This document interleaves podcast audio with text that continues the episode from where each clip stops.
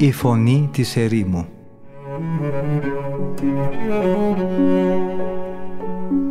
Συνομιλίες με τους Αγίους Πατέρες της ερήμου Την εκπομπή παρουσιάζει ο πρωτοπρεσβύτερος Ματθαίος Χάλαρης.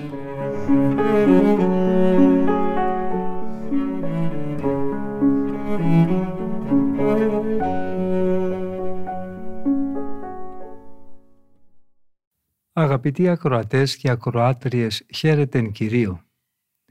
Από τον φιλόξενο και φιλόθεο διαδικτυακό ραδιοφωνικό σταθμό της Μεμπτουσίας ακούτε την εκπομπή «Η Φωνή της Ερήμου» που επιμελείται και παρουσιάζει ο πρωτοπρεζίτερος Ματθαίος Χάλαρης. Όπως θα θυμόσαστε, την περασμένη φορά μας είχε πει ο Αβάς Σεραπείων ότι τα πάθη είναι τα επτά έθνη, των οποίων τη γη υποσχέθηκε ο Κύριος να δώσει στους Ισραηλίτες μετά την έξοδό τους από την Αίγυπτο. Το κάθε τι που συνέβαινε τότε στους Ισραηλίτες ήταν κατά τον Απόστολο Παύλο προτυπώσεις. Γι' αυτό λοιπόν το λόγο και εμείς οφείλουμε να μελετούμε προσεκτικά και να διδασκόμαστε από όλα αυτά. Έχει λοιπόν υποθεί όταν ο Κύριος ο Θεός σας σας φέρει στη χώρα που τώρα πάτε να την κατακτήσετε θα διώξετε στο πέρασμά σας πολλά έθνη. Τους Χεταίους, τους Γεργεσαίους, τους Αμοραίους, τους Χαναναίους, τους Φερεζαίους, τους Εβαίους και τους Ιεβουσαίους. Επτά έθνη, μεγαλύτερα και ισχυρότερα από σας και θα σας τους παραδώσει ο Κύριος για να τους νικήσετε και να τους εξοντώσετε πλήρως. Σήμερα λοιπόν θα αρχίσουμε με μία ερώτηση την οποία υποβάλλει στον Αβάς Σεραπίωνα ο πατήρ Γερμανός και η ερώτηση είναι η εξής. Πώς γίνεται και υπάρχουν οκτώ βασικά πάθη που μας πολεμούν αφού ο προφήτης Μωυσής αναφέρει μόνο επτά έθνη που ενανιόντονται στον Ισραηλιτικό λαό. Και γιατί είναι συμφέρον μας να καταλάβουμε τα εδάφη τα οποία τώρα βρίσκονται στην κατοχή των παθών; Στο ερώτημα αυτό απαντά ο Αβάς Υπάρχουν, αδελφέ μου, οκτώ βασικά πάθη που πολεμούν κάθε αγωνιζόμενο πιστό. Αυτή είναι η γνώμη κοινή σε όλους και απόλυτη.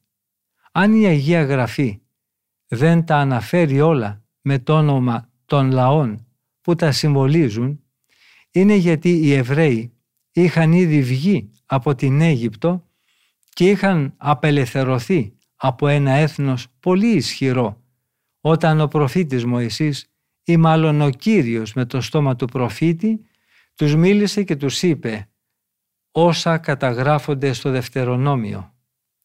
Φαίνεται ότι αυτή η παρομοίωση ισχύει το ίδιο και για μας. Εμείς λοιπόν τώρα, όντας απελευθερωμένοι από τα δίχτυα του έξω κόσμου, δείχνουμε να είμαστε απαλλαγμένοι από το πάθος της γαστριμαργίας, δηλαδή την ακράτεια του στόματος και της κοιλιάς. Δεν έχουμε λοιπόν πλέον παρά να πολεμήσουμε με παρόμοιο τρόπο τα άλλα επτά έθνη. Γιατί το πρώτο, όντας ήδη νικημένο, δεν λογαριάζεται. Επιπλέον αξίζει να σημειώσουμε ότι τα εδάφια αυτού του λαού δεν δόθηκαν στους Ισραηλίτες. Αντίθετα, μια ειδική εντολή του Κυρίου τους επέβαλε να τα εγκαταλείψουν οριστικά και άμεσα. Αυτό μας μαθαίνει να κανονίζουμε έτσι τις νηστείες μας μην τυχόν μια υπερβολική αποχή που θα προκαλούσε μεγάλη εξάντληση και αδυναμία μας αναγκάσει να ξαναγυρίσουμε πάλι πίσω στην Αίγυπτο, δηλαδή στην επιθυμία του Λάριγκα και της Σάρκας την οποία είχαμε εγκαταλείψει όταν απαρνηθήκαμε τον κόσμο. Τότε η συμφορά θα ήταν όμοια με αυτή που βρήκε τους Εβραίους όπως περιγράφεται στην ιστορία τους. Οι Εβραίοι αν και βγήκαν από την Αίγυπτο για να εισέλθουν στην έρημο των αρετών νοσταλγούσαν τις χύτρες με τα κρέατα που είχαν στην Αίγυπτο. Γιατί άραγε όταν επρόκειτο για το λαό στην χώρα του οποίου έζησαν και πολλαπλασιάστηκαν οι Εβραίοι, δηλαδή για τους Αιγυπτίους, η διαταγή του Θεού ήταν να μην εξολοθρευτούν αλλά να εγκαταλειφθεί μόνο το έδαφος τους; Και γιατί αντίθετα οι Ισραηλίτες έπρεπε να εξοντώσουν τους άλλους επτά λαούς, ο λόγος είναι ο εξής.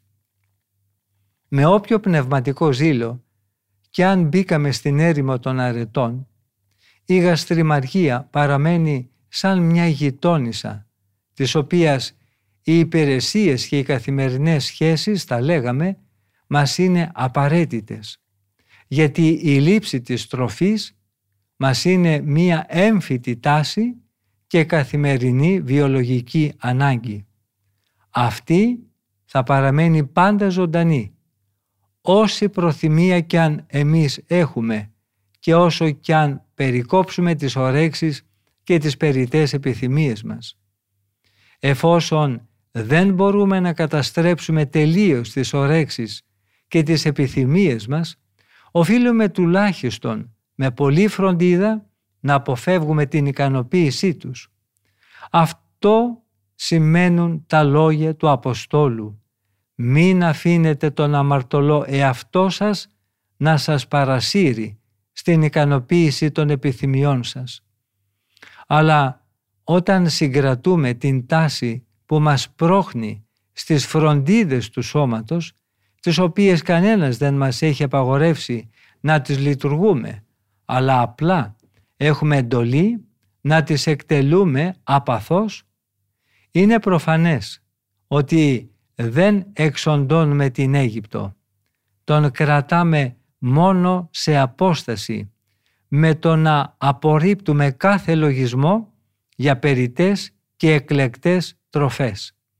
Πρέπει να περιοριζόμαστε και να είμαστε ικανοποιημένοι, όπως λέει ο Απόστολος, έχοντας απλώς τροφή και ενδύματα. Τέτοια είναι και η εντολή που μας δίνεται συμβολικά από τον νόμο. Μην αποστρέφεστε, λέει, τους Αιγυπτίους, γιατί έχετε φιλοξενηθεί στη χώρα τους. Το να αρνηθούμε στο σώμα την απαραίτητη γι' αυτό τροφή θα ήταν σαν να θέλαμε να το φωνεύσουμε και επιπλέον θα επιβαρύναμε την ψυχή μας με ένα έγκλημα. Τα άλλα επτά πάθη, επειδή αυτά είναι βλαβερά από κάθε άποψη, πρέπει όχι μόνο να τα αποβάλουμε, αλλά οφείλουμε να μην τα αγγίζουμε καν με τον κρυφό λογισμό μας. Να, τι λέει ο Απόστολος γι' αυτά διώξτε μακριά σας κάθε δυσαρέσκεια, θυμό, οργή, κραυγή, κατηγορία, καθώς και κάθε άλλη κακότητα. Και πάλι στην προσεφεσίους επιστολή του γράφει «Δεν πρέπει ούτε καν λόγος να γίνεται μεταξύ σας για ακολασία και κάθε είδους ηθική ακαθαρσία και πλεονεξία. Επίσης, δεν ταιριάζουν σε εσά η εσχρότητα, τα ανόητα λόγια και τα βρώμικα αστεία. Μπορούμε λοιπόν να κόψουμε τις ρίζες αυτών των παθών που μπολιάστηκαν στη φύση μας σαν εξωτερικό επίθεμα, ενώ δεν μπορούμε να απαλλαγούμε τελείως από τη γαστριμαργία όσο προχωρημένοι πνευματικά κι αν είμαστε, δεν θα μπορέσουμε ποτέ να αρνηθούμε τη φύση μας. Και ότι αυτό είναι πραγματικότητα φαίνεται όχι μόνο από τη ζωή αδύνατων πνευματικά ανθρώπων που είναι όμοιοι με μας, αλλά και από το βίο και την πολιτεία όλων εκείνων που έφτασαν στην τελειότητα. Αυτοί, αν και είναι απαλλαγμένοι από τα κίνητρα όλων των άλλων παθών και έχουν γεμάτη ζήλο πνευματικό αποσυρθεί ακόμα και στην έρημο, περιφρονώντας κάθε σωματική ανάπαυση, εν δεν μπορούν να μην φροντίσουν το καθημερινό τους φαγητό και να μην κάνουν ετήσιες προμήθειες.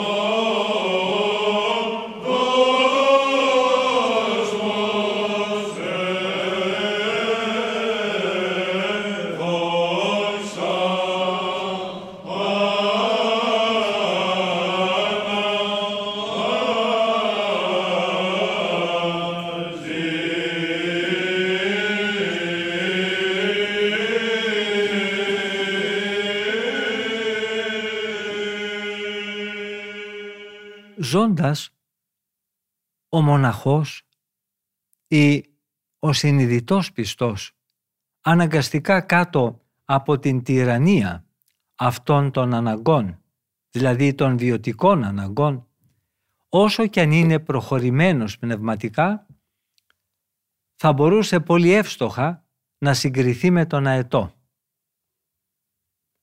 Ο αετός υψώνεται με τις έξοχες πτήσεις του πάνω από τα σύννεφα. Πετώντας εξαφανίζεται από το πρόσωπο της γης και γίνεται αόρατος από το ανθρώπινο μάτι.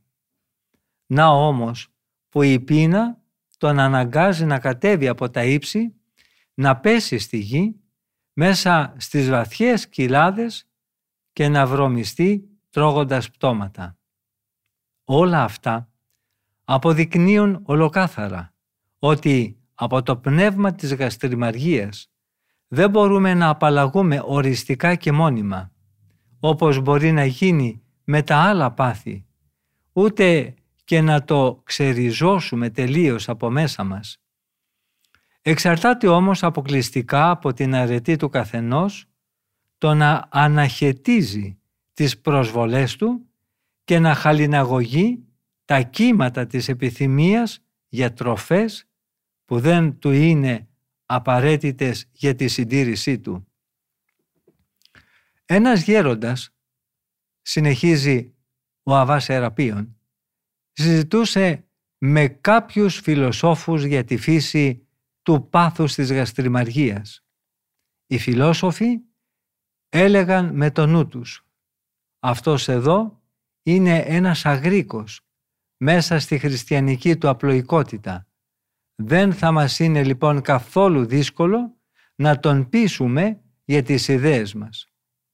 Εκείνος όμως τους πρότεινε να λύσουν ένα ένιγμα το οποίο εκφράζει με πολύ έξυπνο τρόπο τη φύση της γαστριμαργίας. Ο πατέρας μου, τους είπε, με άφησε εκτεθειμένος σε πολλούς πιστωτές. Τους εξόφλησα εντελώς όλους, εκτός από έναν, από τον οποίο δεν μπορώ να γλιτώσω αν και τον πληρώνω ακόμη κάθε μέρα. Οι φιλόσοφοι μη μπορώντας να μαντέψουν το νόημα, τους ζήτησαν επίμονα να τους λύσει το ένιγμα. Και ο γέροντας απάντησε «Από τη γέννησή μου έσερνα τις αλυσίδες πολλών παθών, αλλά ο Κύριος μου ενέπνευσε τον πόθο της ελευθερίας. Απαρνήθηκα τον κόσμο και την περιουσία που κληρονόμησα και μετά από μεγάλο αγώνα επιτέλους κατάφερα να ικανοποιήσω αυτούς τους ενοχλητικούς πιστωτές και να απελευθερωθώ τελείως από αυτούς. Δεν κατάφερα όμως να αποφύγω εντελώς τα κεντρίσματα της γαστριμαργίας. Αν και περιόρισα την ποσότητα της τροφής στο ελάχιστο, εν δεν μπόρεσε να ξεφύγω εντελώς από τις καθημερινές ενοχλήσεις της. Συνέχεια το πάθος με ρίχνει σε καινούριους αγώνες. Είναι ένα χρέος χωρίς τέλος και σταματημό. Μου επιβάλλει συνεχείς φόρους που είναι αδύνατον να τους εξοφλήσω. Οι φιλόσοφοι τότε, ενώ πριν λίγο τον περιφρονούσαν σαν απλοϊκό και άξεστο δήλωσαν ότι υπερήχε στον πιο σημαντικό τομέα της φιλοσοφίας, που είναι η επιστήμη των ηθών. Θαύμαζαν που είχε φτάσει με τόσο φυσικό τρόπο και χωρίς να έχει μαθητεύσει στα σχολεία του κόσμου σε τέτοια σοφία, την οποία ούτε η υπερβολική εργασία ούτε οι μακροχρόνιες σπουδές τους μπόρεσαν να τους την εξασφαλίσουν. Αρκετά όμως μιλήσαμε για τη γαστριμαργία, καταλήγει ο Αβάς Εραπίωνας, αντιμετωπίζοντας την με τόση ιδιαιτερότητα. Ας επανέλθουμε τώρα στο θέμα που είχαμε αρχίσει σχετικά με τη συγγένεια που υπάρχει μεταξύ όλων γενικά των παθών. Είναι και κάτι άλλο για το οποίο μέχρι τώρα δεν με ρωτήσατε. Όταν ο Κύριος μιλάει στον Αβραάμ για το μέλλον, δεν απαριθμεί επτά, αλλά δέκα έθνη, τον οποίον η γη υπόσχεται να δώσει στους απογόνους του. Είναι όμως εύκολο να δούμε ότι πράγματι αν προσθέσουμε στα πάθη που ήδη κατονομάσαμε την ειδωλολατρία και την βλασφημία, αυτόν τον αριθμό έχουμε. Στα πάθη αυτά ήταν σκλαβωμένοι όλοι αυτοί οι πολυάριθμοι εθνικοί, αλλά και οι βλάσφημοι Ιουδαίοι, πριν γνωρίσουν τον Θεό και πριν να λάβουν την χάρη του βαπτίσματος σε όλο δηλαδή το διάστημα που ζούσαν στη γη της πνευματικής Αιγύπτου. Υποθέστε τώρα ότι με τη χάρη του Θεού κάποιος αρνείται τον κόσμο και επομένως βγαίνει από την Αίγυπτο θριαμβεύοντας ταυτοχρόνως εναντίον της γαστριμαργίας και φτάνει στην πνευματική έρημο. Απελευθερωμένος λοιπόν από τις επιθέσεις των τριών εθνών δεν του μένει πλέον παρά να ρηχθεί στον πόλεμο εναντίον των επτά εθνών που απαρίθμησε ο Μωυσής. Όσο για τη σωτηρία της ψυχής υπάρχει μια σωτήρια εντολή. Δηλαδή το να επανακτήσει ο Ισραήλ τα κατεχόμενα εδάφη από τους ολέθριους αυτούς λαούς και να πώς μπορούμε αυτό να το ερμηνεύσουμε. Κάθε πάθος έχει το προπύργιό του μέσα στην καρδιά μας. Όταν λοιπόν την καταλάβει, εκδιώκει από αυτήν τον Ισραήλ, δηλαδή τη θεωρία των υπέρτατων και ουράνιων αγαθών και τον πολεμάει συνεχώς. Δεν πρέπει όμως ποτέ να συμβιώσει η αρετή με το πάθος. Ποια σχέση μπορεί να έχει, λέει ο Απόστολος, η δικαιοσύνη με την ανομία; Ή τι κοινό υπάρχει ανάμεσα στο φως και στο σκοτάδι; Στο τέλος, τα πάθη παραχωρούν τη νίκη στο λαό του Ισραήλ, δηλαδή στις αρετές που τα αντιμάχονται. Η θέση που κατήχε μέσα στην καρδιά μας το πνεύμα της εσχρής επιθυμίας και της πορνείας ξανακερδίζεται από την αγνότητα. Η υπομονή διεκδικεί τότε τη θέση της οργής. Τη θλίψη που οδηγεί μέχρι και το θάνατο τη διαδέχεται η χαρμολύπη. Η λυτρωτική αυτή λύπη, η γεμάτη αληθινή χαρά. Εκεί που η ακιδεία έσπερνε πριν την καταστροφή. Η δύναμη της δημιουργίας ανορθώνει τώρα τα ερήπια. Αυτό που η υπερηφάνεια πριν το καταπατούσε, τώρα η ταπείνωση του δίνει την τιμή που του πρέπει. Έτσι, κάθε πάθος που αποβάλλουμε το διαδέχεται η αντίθετη σε αυτό αρετή, η οποία κυριαρχεί πάνω στις ακατάστατες κινήσεις του. Αυτές οι αρετές αξίζει πράγματι να ονομάζονται τέκνα του Ισραήλ, δηλαδή της ψυχής που ενωρά τον Θεό. Εξάλλου, με το να αποβάλουν τα πάθη οι αρετές δεν εισβάλλουν σε ξένη γη, αλλά επανακτούν αυτό που τους ανήκει.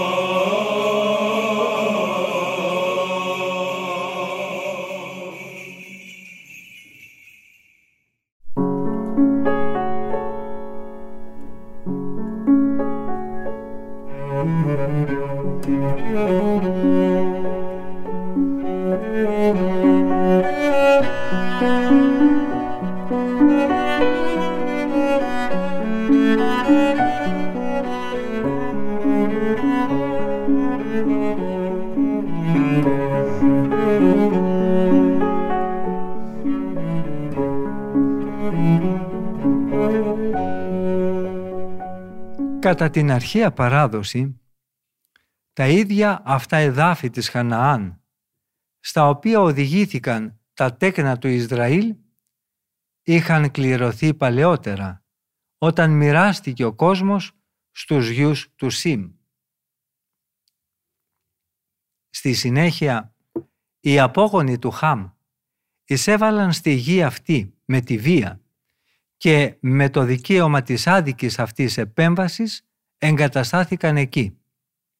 Αλλά εδώ φαίνεται η δίκαιη κρίση του Θεού, ο οποίος καταδιώκει αυτούς που σφετερίστηκαν τα αγαθά του πλησίον τους. Ξανάδωσε ο Θεός στους Ισραηλίτες την παλιά κληρονομιά των πατέρων τους που τους δόθηκε κατά το μοίρασμα του κόσμου. Εδώ λοιπόν έχουμε ένα συμβολισμό που ταιριάζει απόλυτα στην περίπτωσή μας. Δεν δόθηκε από τον Θεό ο χώρος της καρδιάς μας εκφύσεως στα πάθη αλλά στις αρετές. Μετά όμως από την πτώση των πρωτοπλάστων οι θρασείς Χαναναίοι, τα πάθη δηλαδή, τις έδιωξαν από το χώρο τους.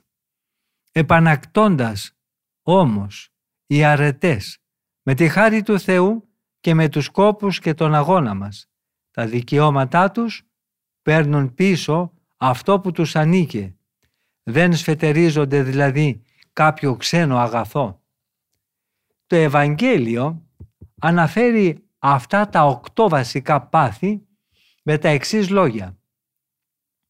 Όταν το δαιμονικό πνεύμα βγει από τον άνθρωπο, περνάει από ξερούς τόπους ψάχνοντας να βρει κάπου να ξεκουραστεί, μα δεν βρίσκει. Τότε λέει «Θα γυρίσω πίσω στην κατοικία μου, εκεί από όπου έφυγα». Έρχεται και τη βρίσκει αδιανή, σκουπισμένη και στολισμένη. Τότε πηγαίνει και παίρνει μαζί του άλλα επτά πνεύματα πιο πονηρά και από το ίδιο και μπαίνουν και κατοικούν εκεί και γίνεται η τελευταία κατάσταση του ανθρώπου εκείνου χειρότερη από την προηγούμενη. Το Δευτερονόμιο μας έλεγε για επτά έθνη εκτός της Αιγύπτου από την οποία είχαν ήδη εξέλθει οι Ισραηλίτες. Εδώ ο Ευαγγελιστής Ματθαίος μας μιλάει για επτά ακάθαρτα πνεύματα που επιστρέφουν εκτός πάλι από εκείνο το ακάθαρτο πνεύμα που βγήκε από τον άνθρωπο πρώτο. Ο Σολομώντας στο βιβλίο των παροιμιών περιγράφει τις επτά εστίες των παθών λέγοντας «Όταν σου γλυκομιλάει ο εχθρός σου, μην τον πιστεύεις γιατί επτά πονηριές έχεις στο νου του. Αυτό σημαίνει το πνεύμα της γαστριμαργίας νικημένο από εσάς αρχίζει εντελώς ταπεινωμένο να σας κολακεύει παρακαλώντας σας κατά κάποιο τρόπο να χαλαρώσετε κάπως τον αρχικό σας ζήλο και να περικόψετε ό,τι υπερβολικό υπάρχει στην εγκράτειά σας, ό,τι ξεπερνάει μια λογική λιτότητα. Μη λυγίσετε από το υποταγμένο ύφος του.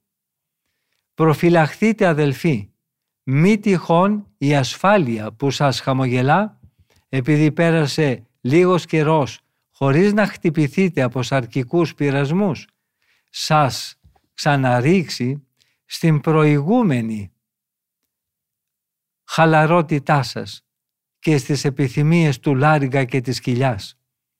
Μια τέτοια νέα πτώση θα γινόταν για το πνεύμα που νικήσατε η ευκαιρία να σας πει «Θα γυρίσω πάλι στο σπίτι μου από το οποίο βγήκα» και θα γεννούσε αμέσως άλλα επτά πάθη, πιο σκληρά και πιο άπλιστα από ό,τι ήταν το αρχικό πάθος που είχατε νικήσει και θα στρέφονταν εναντίον σας. Στη συνέχεια αυτά δεν θα αργήσουν να σας ρίξουν σε αμαρτίες χειρότερες από την πρώτη. Όταν επιδιδόμαστε στην άσκηση της νηστείας και της σωματικής νέκρωσης, οφείλουμε να φροντίζουμε χωρίς καμιά αμφιβολία, χωρίς να έχουμε κάτι άλλο στο νου μας, μόλις νικηθεί το πάθος της γαστριμαργίας, να μην αφήσουμε την ψυχή μας κενή από τις αρετές που πρέπει να εγκατασταθούν μέσα της. Αντίθετα, να προχωρήσουμε σε αυτές με πολύ φροντίδα όλες τις πτυχές της καρδιάς μας. Γιατί αν το πνεύμα της πονηρής επιθυμίας ξαναγυρίσει και μας βρει άδειους και στερημένους από αρετές, μη όντας μάλιστα ικανοποιημένο από τη δική του μόνο επιστροφή, αυτό θα φέρει μαζί του άλλες επτά αιστείες των παθών και έτσι θα κάνει την καινούρια μας κατάσταση χειρότερη από την πρώτη. Αυτός που καυχέται ότι απαρνήθηκε την κοσμική ζωή έχει περισσότερους λόγους να ντρέπεται αν τα πάθη βασιλεύουν μέσα του. Η ψυχή αυτού του ανθρώπου είναι περισσότερο μολυσμένη γιατί τώρα του αξίζει αυστηρότερη τιμωρία παρά τότε που ήταν μέσα στον κόσμο και δεν είχε ακόμη υποσχεθεί ότι θα ζήσει την αφιερωμένη στον Θεό ζωή. Λέγεται ότι αυτά τα επτά πνεύματα είναι χειρότερα από το πρώτο γιατί η γαστριμαργία από μόνη της θα ήταν σχεδόν ακίνδυνη αν δεν γεννούσε πολύ σοβαρά πάθη όπως την πορνεία, τη φιλαργυρία, την οργή, τη θλίψη, την υπερηφάνεια, πάθη που χωρίς αμφιβολία είναι από μόνα τους επικίνδυνα και θανατηφόρα για την ψυχή. Επίσης, δεν θα αποκτούσε ποτέ την καθαρότητα των τελείων, εκείνος που θα πάσχιζε να αποφύγει την πτώση στη γαστριμαργία, μόνο με τη σωματική νηστεία και τη σωματική νέκρωση.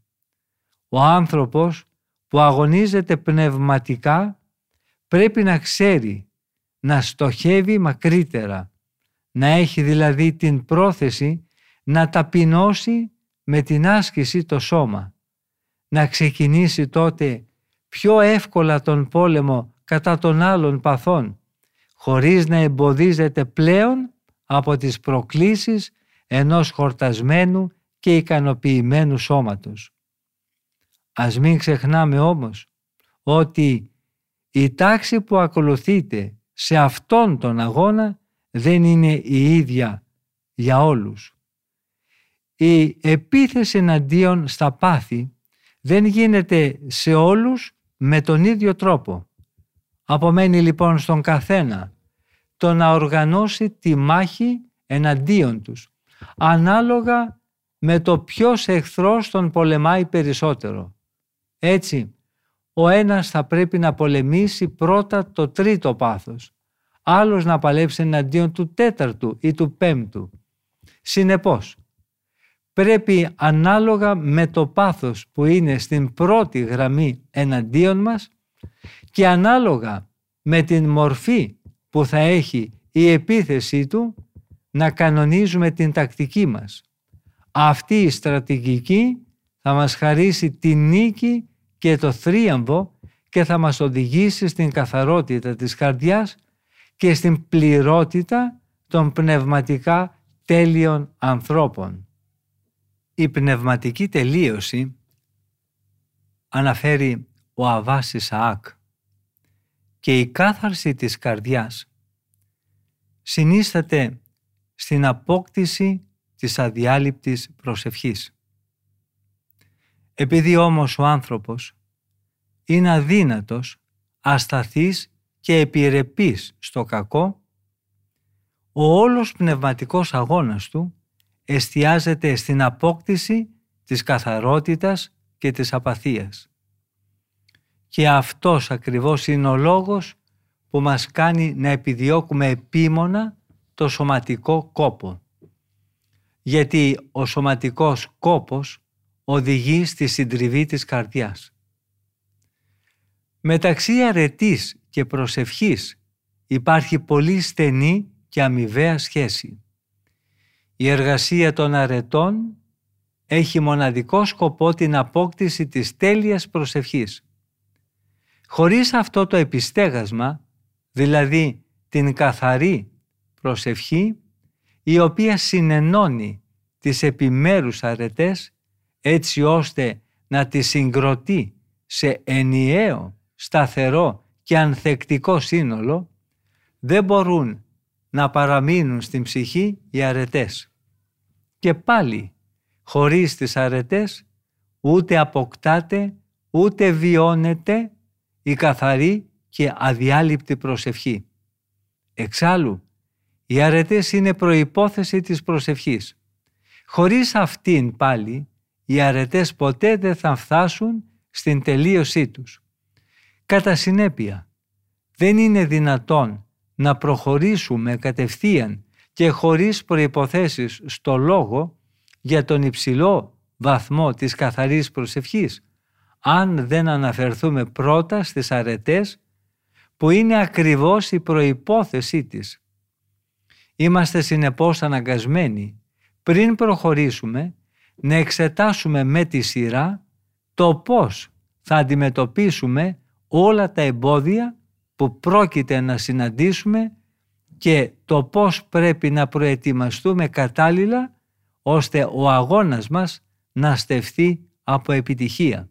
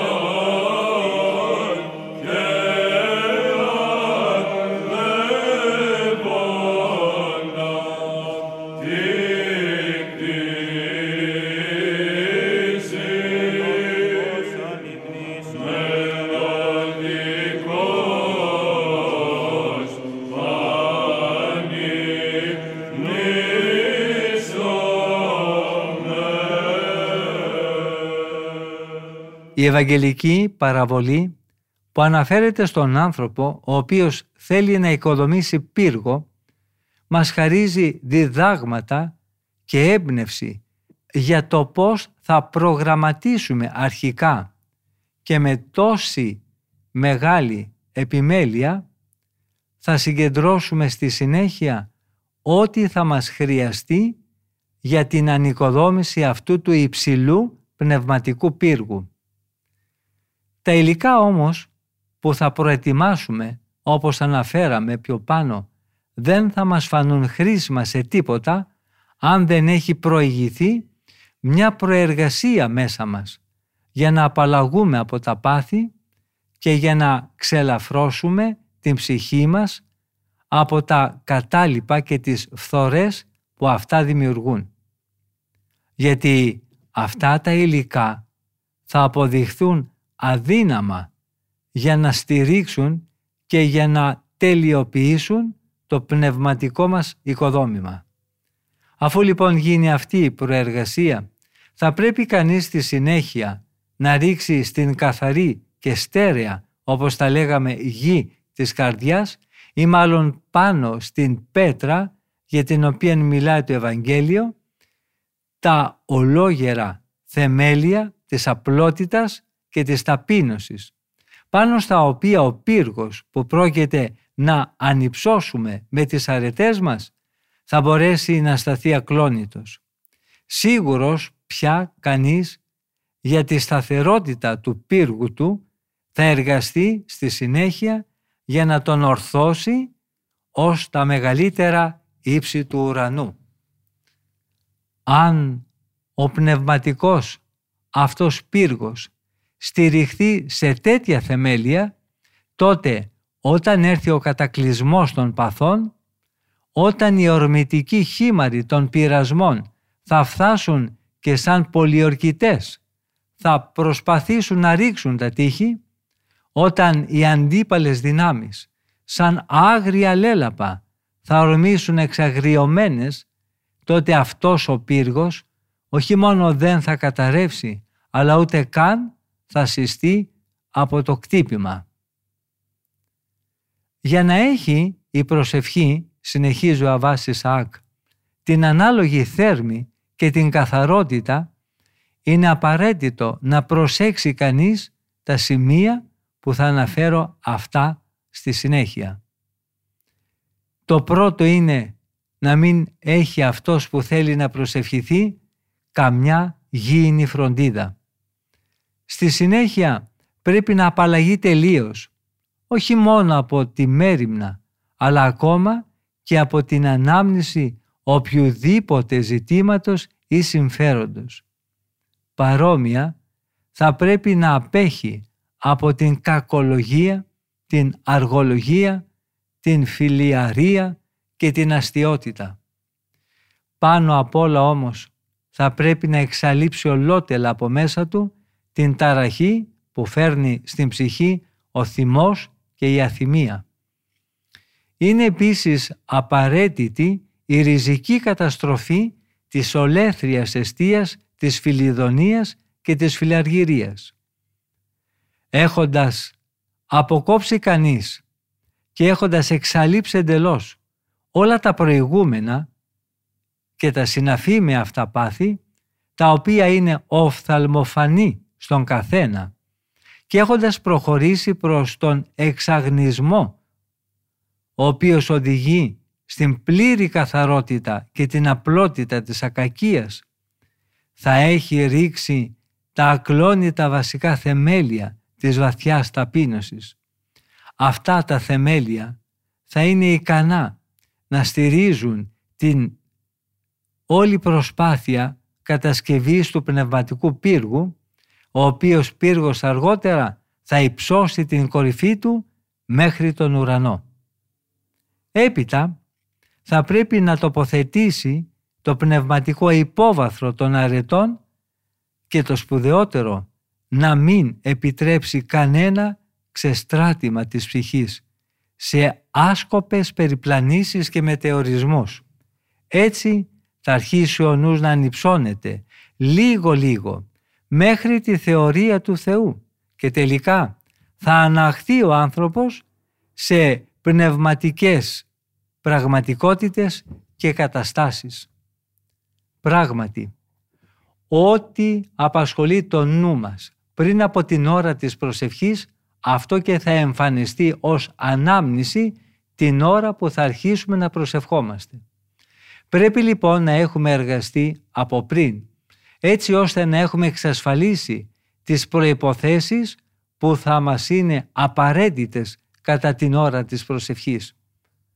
Από την κατάσταση που έχει κανείς πριν από την προσευχή εξαρτά, εξαρτώνται οι διαθέσεις της ψυχής κατά την ώρα της προσευχής.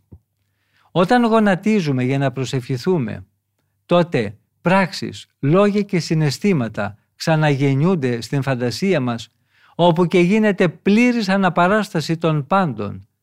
Αυτές οι αναβιώσεις μας προκαλούν ανάλογα με τον τρόπο που συνέβηκαν, άλλοτε θυμό, άλλοτε θλίψη και πολλές φορές μας ξαναγυρίζουν στις επιθυμίες και στις παλιές δοσοληψίες μας. Μπορεί επίσης να μας συμβεί να ξεσπάσουμε σε ανόητο γέλιο. Ντρέπομαι και που το λέω, υπογραμμίζει ο Αβάς Ισαάκ. Επειδή μας ήρθε στο νου κάποιος αστείος λόγος ή κάποια κίνηση και έτσι ο νους μας ξαναπετά άτακτα σε προηγούμενες συζητήσεις. Όλες λοιπόν οι αλότριες σκέψεις που είναι ανεπιθύμητες κατά την ώρα της προσευχής πρέπει να απομακρύνονται αμέσως από το ιερό της καρδιάς μας πριν ακόμα αρχίσουμε την προσευχή. Τότε θα μπορέσουμε να εφαρμόσουμε την εντολή του Αποστόλου Παύλου αδιαλείπτως προσεύχεστε και σε κάθε τόπο να σηκώνετε προς τον ουρανό χέρια καθαρά από κάθε μολυσμό, ελεύθεροι από οργή και από δισταγμό ολιγοπιστίας. Αν η ψυχή μας δεν καθαριστεί πρώτα από κάθε μολυσμό που της προξενούν τα πάθη της και αν δεν επιδοθεί στην αρετή σαν να είναι η αρετή η φυσική της κατάσταση έτσι ώστε αυτή να τρέφεται από την αέναη θεωρία του παντοδύναμου Θεού δεν θα μπορέσουμε ούτε και στο ελάχιστο να εφαρμόσουμε αυτό που μας παραγγέλει ο Απόστολος Παύλος. Στο σημείο όμως αυτό αδελφοί μου, φτάσαμε στο τέλος και της σημερινής εκπομπής μας. Ευχαριστούμε πολύ όλους και όλες εσάς που είχατε την καλοσύνη να μείνετε μαζί μας ακούγοντας τα σοφά λόγια των Αγίων Πατέρων της Ερήμου. Θα συναντηθούμε και πάλι στην ίδια ραδιοφωνική συχνότητα της Πεμπτουσίας την επόμενη εβδομάδα, την ίδια μέρα και ώρα. Από τον ομιλούντα και τον τεχνικό ήχο, θερμές ευχές για μια ευλογημένη μέρα. Ο Θεός με θυμών.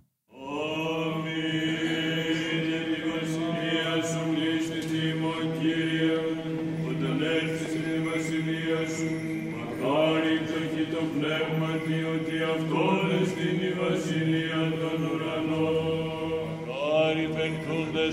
αυτοί παρακληθήσονται. Χάρη πρωίς ότι αυτοί κληρονομήσουσι τη γη.